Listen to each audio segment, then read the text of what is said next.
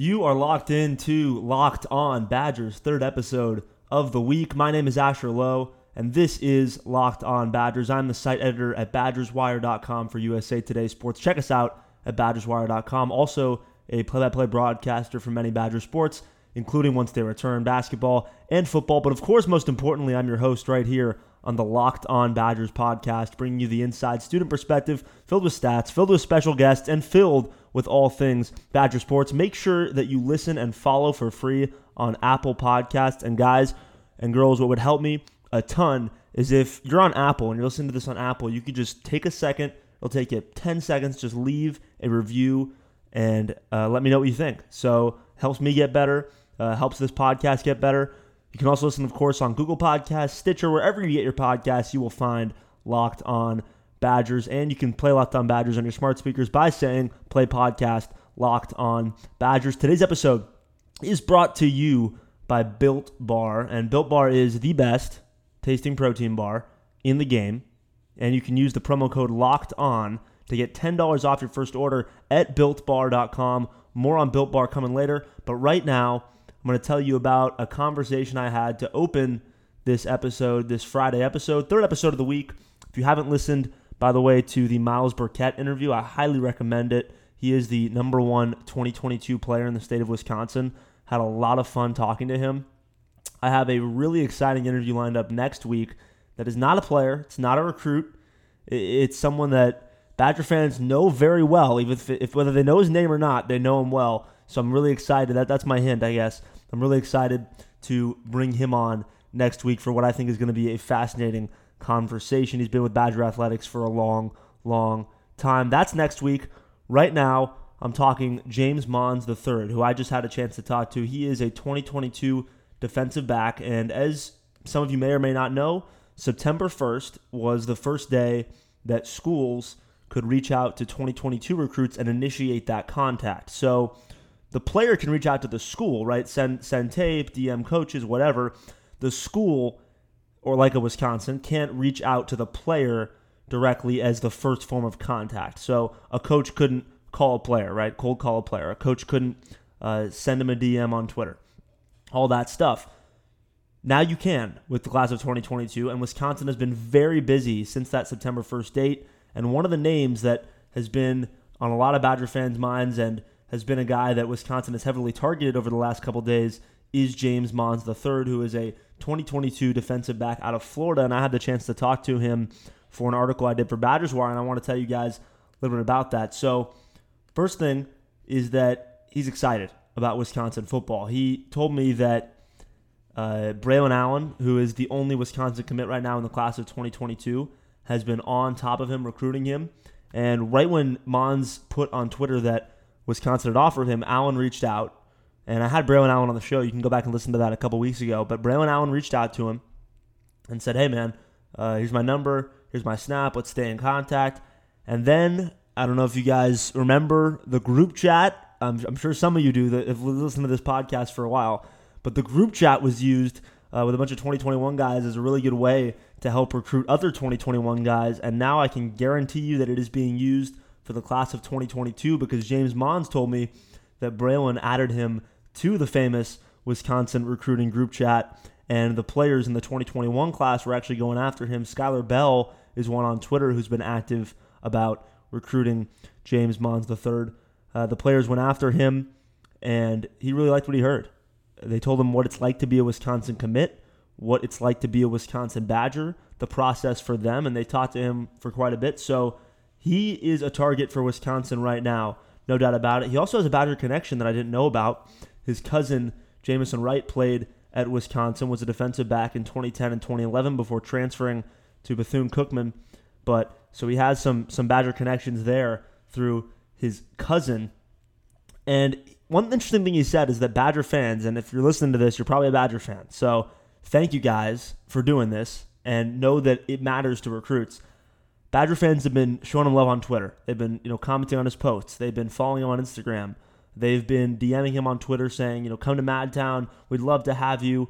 And he told me that he's just feeling great about Wisconsin. And one of the main reasons is because Badger fans have shown him the hospitality that I know Badger fans show to all Wisconsin players, and he cannot wait to get on campus. He told me that, and I quote, I'm feeling great about Wisconsin. I'm just ready to take a visit to Madison. End quote. So hopefully the Badgers are able to get him on campus. And shout out to Wisconsin fans who have been hot on him uh, for the last couple days. He actually just received an offer to Michigan. He's been blown up. Michigan State, Kansas State, Miami, Mississippi State, all among his offer lists. So Wisconsin football, though, sticking out right now, thanks to you, the fans, and thanks to Braylon Allen, who is already kind of taking that Deacon Pay a Hill role. So if you remember Deacon Pay a Hill story, he's been on this podcast a couple times. He's a 2021 quarterback commit uh, for the University of Wisconsin, the guy that many people see as next in line behind Graham Mertz under center. And he was the, the kingpin, if you will, of the 2021 class. He was the guy that was reaching out to players. He was the guy that was the active recruiter. He took that job on. He loved that job. And that torch seems to be being passed to Braylon Allen, who was the first and only right now, but really a big, big signing as the first, uh, not signing, sorry, as the first commit. Uh, hasn't signed yet. I'm not going to jinx anything. As the first commit in the class of 2022, and Braylon is now taking on that recruiting role. Really cool to see how that has shifted uh, from Pitt Hill to Allen and James Monds III, the Florida native, is just the first example, really, of the 2022 recruiting prowess of Braylon Allen has been going after him over the last couple of days. Definitely check that article out on Badgers Wire, and I had a good time speaking to the Florida native. We will get right back to Locked On Badgers, but first, I want to tell you about Built Bar because Built Bar is the greatest tasting protein bar on the market, and I can tell you because they've sent me a box and it was absolutely unreal. This has 20 grams of protein packed in to something that literally tastes like a candy bar. I, I, kid you not. After workout, you're basically eating a candy bar, yet it's the most nutritious thing you can possibly have in terms of recovery and in terms of your workout schedule and diet. Built Bar has tons of flavors. My favorite happens to be the banana bread because I love homemade banana bread and it literally tastes like my mother's homemade banana bread. It's fantastic. The chocolate is fantastic. That's the one they sent us in the box. Highly recommend that. New flavor that I have to try and that I highly recommend you try when you make your first order at Built Bar, which you will get $10 off that first order, by the way, if you use the promo code Locked On, is Cherry Barcia, named after my favorite ice cream flavor in the world, Cherry Garcia. Shout out Ben and Jerry's. Not this sponsor, though. That's Built Bar, the sponsor. Uh, BuiltBar.com. Use promo code Locked On. You'll get ten dollars off your first order. Make sure that you hit Cherry Barcia. Make sure you get try the banana bread. Make sure you try the chocolate. Built Bar tastes like a candy bar, fuels you like a protein bar. March Madness is right around the corner. If you want to win your office pool, you need to stay caught up with all the college basketball action with the Locked On College Basketball Podcast. Every Monday, Andy Patton and Isaac Schade recap the biggest stories in college basketball, keep you up to date on the NCAA tournament bubble, and get you ready for the upcoming week of games. From the Big East to the Mountain West and everywhere in between, Andy and Isaac have college hoops covered on the Locked On College Basketball Podcast. Available on YouTube and wherever you get podcasts. Part of the Locked On Podcast Network. Your team every day. Today is September 4th. And why does that date mean something to Badger fans? Well, I'm sure many of you already know this, but today, Friday, September 4th, was supposed to be the day that Wisconsin opened their season at home at Camp Randall against Indiana in one of the first times, uh, one of the few times ever Wisconsin's opened a season at home against a Big Ten opponent in week one. Of course, that's not happening and we all know the saga, the Big Ten mess, the Nebraska lawsuit. There's been so many different things that have been going on. Obviously, right now, the Big Ten has postponed the season. If you haven't heard that by now, you're probably living under a rock. So that's me reiterating that information for you. What we have, though, remaining on September 4th is, well, zero football games. But tomorrow, September 5th, there's a loaded slate. A loaded slate. And that definitely irks me as a Badger fan, right? It's just hard to stomach when you have Eastern Kentucky at Marshall playing tomorrow on ESPN, followed by the juggernaut that is Texas State against SMU, followed by the powerhouse that is Arkansas State at Memphis. That's the triple header tomorrow on ESPN. It's tough. It's tough to swallow that Wisconsin's not playing today, that this episode is not a preview of the Wisconsin Indiana game. It's hard. But you know what? My friends at Locked On Nittany Lions, Kevin McGuire, my guy at Locked On Nittany Lions, has given me a really good idea, and I want to share it with Badger fans right now because I want to get in on this. I don't want to feel sad, right? I, I want to root for something and not just my own betting picks. I want to root for something else too. I'm not, I'm not betting on Eastern Kentucky and Marshall, no matter how much I, I study the tape. Not happening. Not betting on SMU and Texas State. Not happening. I'll stick with the NBA and MLB for that. But I want a team to root for in college football right now. I'm not saying I'm gonna I'm, I'm gonna stay with this team, you know, throughout my life, like after this. No, this is just a COVID nineteen team that I want to root for. I want to have something to pull for and I'm to reach out on Twitter at ALOW underscore 33 and at Locked On Badgers. I'm to reach out on Twitter to Kevin about his process, about what he did for this. But I want to do something similar. And what Kevin McGuire did for Locked On Nittany Lions is send out a Twitter poll saying, hey, what fan base wants our Nittany Lions support this year in the SEC, in the ACC? What team, big Power 5 team, should we root for this year? And I want to do something like that because I want someone to root for in big time Power 5 college football. If you have ideas, let me know. If you have a team that's your secondary team, ACC team you've always felt kind of a kinship for, uh, if it's Alabama, we can just cut that one out. It's not going to be Alabama. It's not going to be LSU. I can already tell you that right now. No chance I'm doing that, nor would I push Badger fans to do it with me. But I want to have a locked on Badgers team that we can get behind in the ACC or the SEC, and I want your input on who it should be. I have my ideas, right? I, I have some ideas, and we have a little bit of time because they're not playing for another whole week, or actually maybe two weeks. No, the first the first ACC game is Thursday, September 10th. September 10th, excuse me, UAB at Miami. I don't think it's going to be the U, but hey, I mean, if Badger fans want to root for our little brothers in, in Miami, I'm, I'm down with that, I guess. Could it be North Carolina? A lot of fun stuff going on there. A lot of fun stuff going on there. The number 18 team in the country and a team that many people think can contend a little bit with Clemson in the ACC. I, I can tell you it's not going to be Notre Dame because I know you Badger fans, and there's no way anybody is voluntarily rooting for Notre Dame under any circumstance. I think Oklahoma's fun. I think Oklahoma State is fun. Obviously, a big fan of the Sooner State, I guess I am. Didn't know that coming in. But I want your input on this process because I want to choose a Locked On Badgers team. I want to not cover them like they're Wisconsin, but just talk about them once in a while, kind of following on them like we're fans of them until the Big Ten gets football back. Is it a sad exercise? Maybe, but it's also a fun exercise because we get to root for a powerhouse team. There's going to be games on ESPN, ABC, and don't you want some stake, whether it's this tiny little bit of stake in terms of rooting for a team? maybe you're like me. Maybe you just want to root for upsets, and I'm down with that. Honestly, I've always been a guy that just likes rooting for an underdog. If I don't have a say or, or a care of who wins a game I'm watching, I'm just rooting for the underdog basically every time. But I would like a team to get behind. So let me know on Twitter at ALOW underscore 33 at Locked On Badgers. Let's pick a Wisconsin team that we are, uh, say, brothers with for the next few months until we get Big Ten football back, which is hopefully sooner rather than later. A little Big Ten basketball talk right now for you on Locked On Badgers coming up. So I hope we get a Big Ten basketball season. And if you listen to this podcast, you know that I'm a basketball nerd. I'm an NBA nerd, a college basketball nerd. College basketball is probably my favorite thing on the face of the earth. I like college football, but it's nothing like my love for college basketball. I'm an in-depth X's and O's guy. I'll break I'll break stuff down for you. Uh, I'll give you I'll give you some hot takes uh, when the college basketball season begins. But I got some preseason takes for you right now.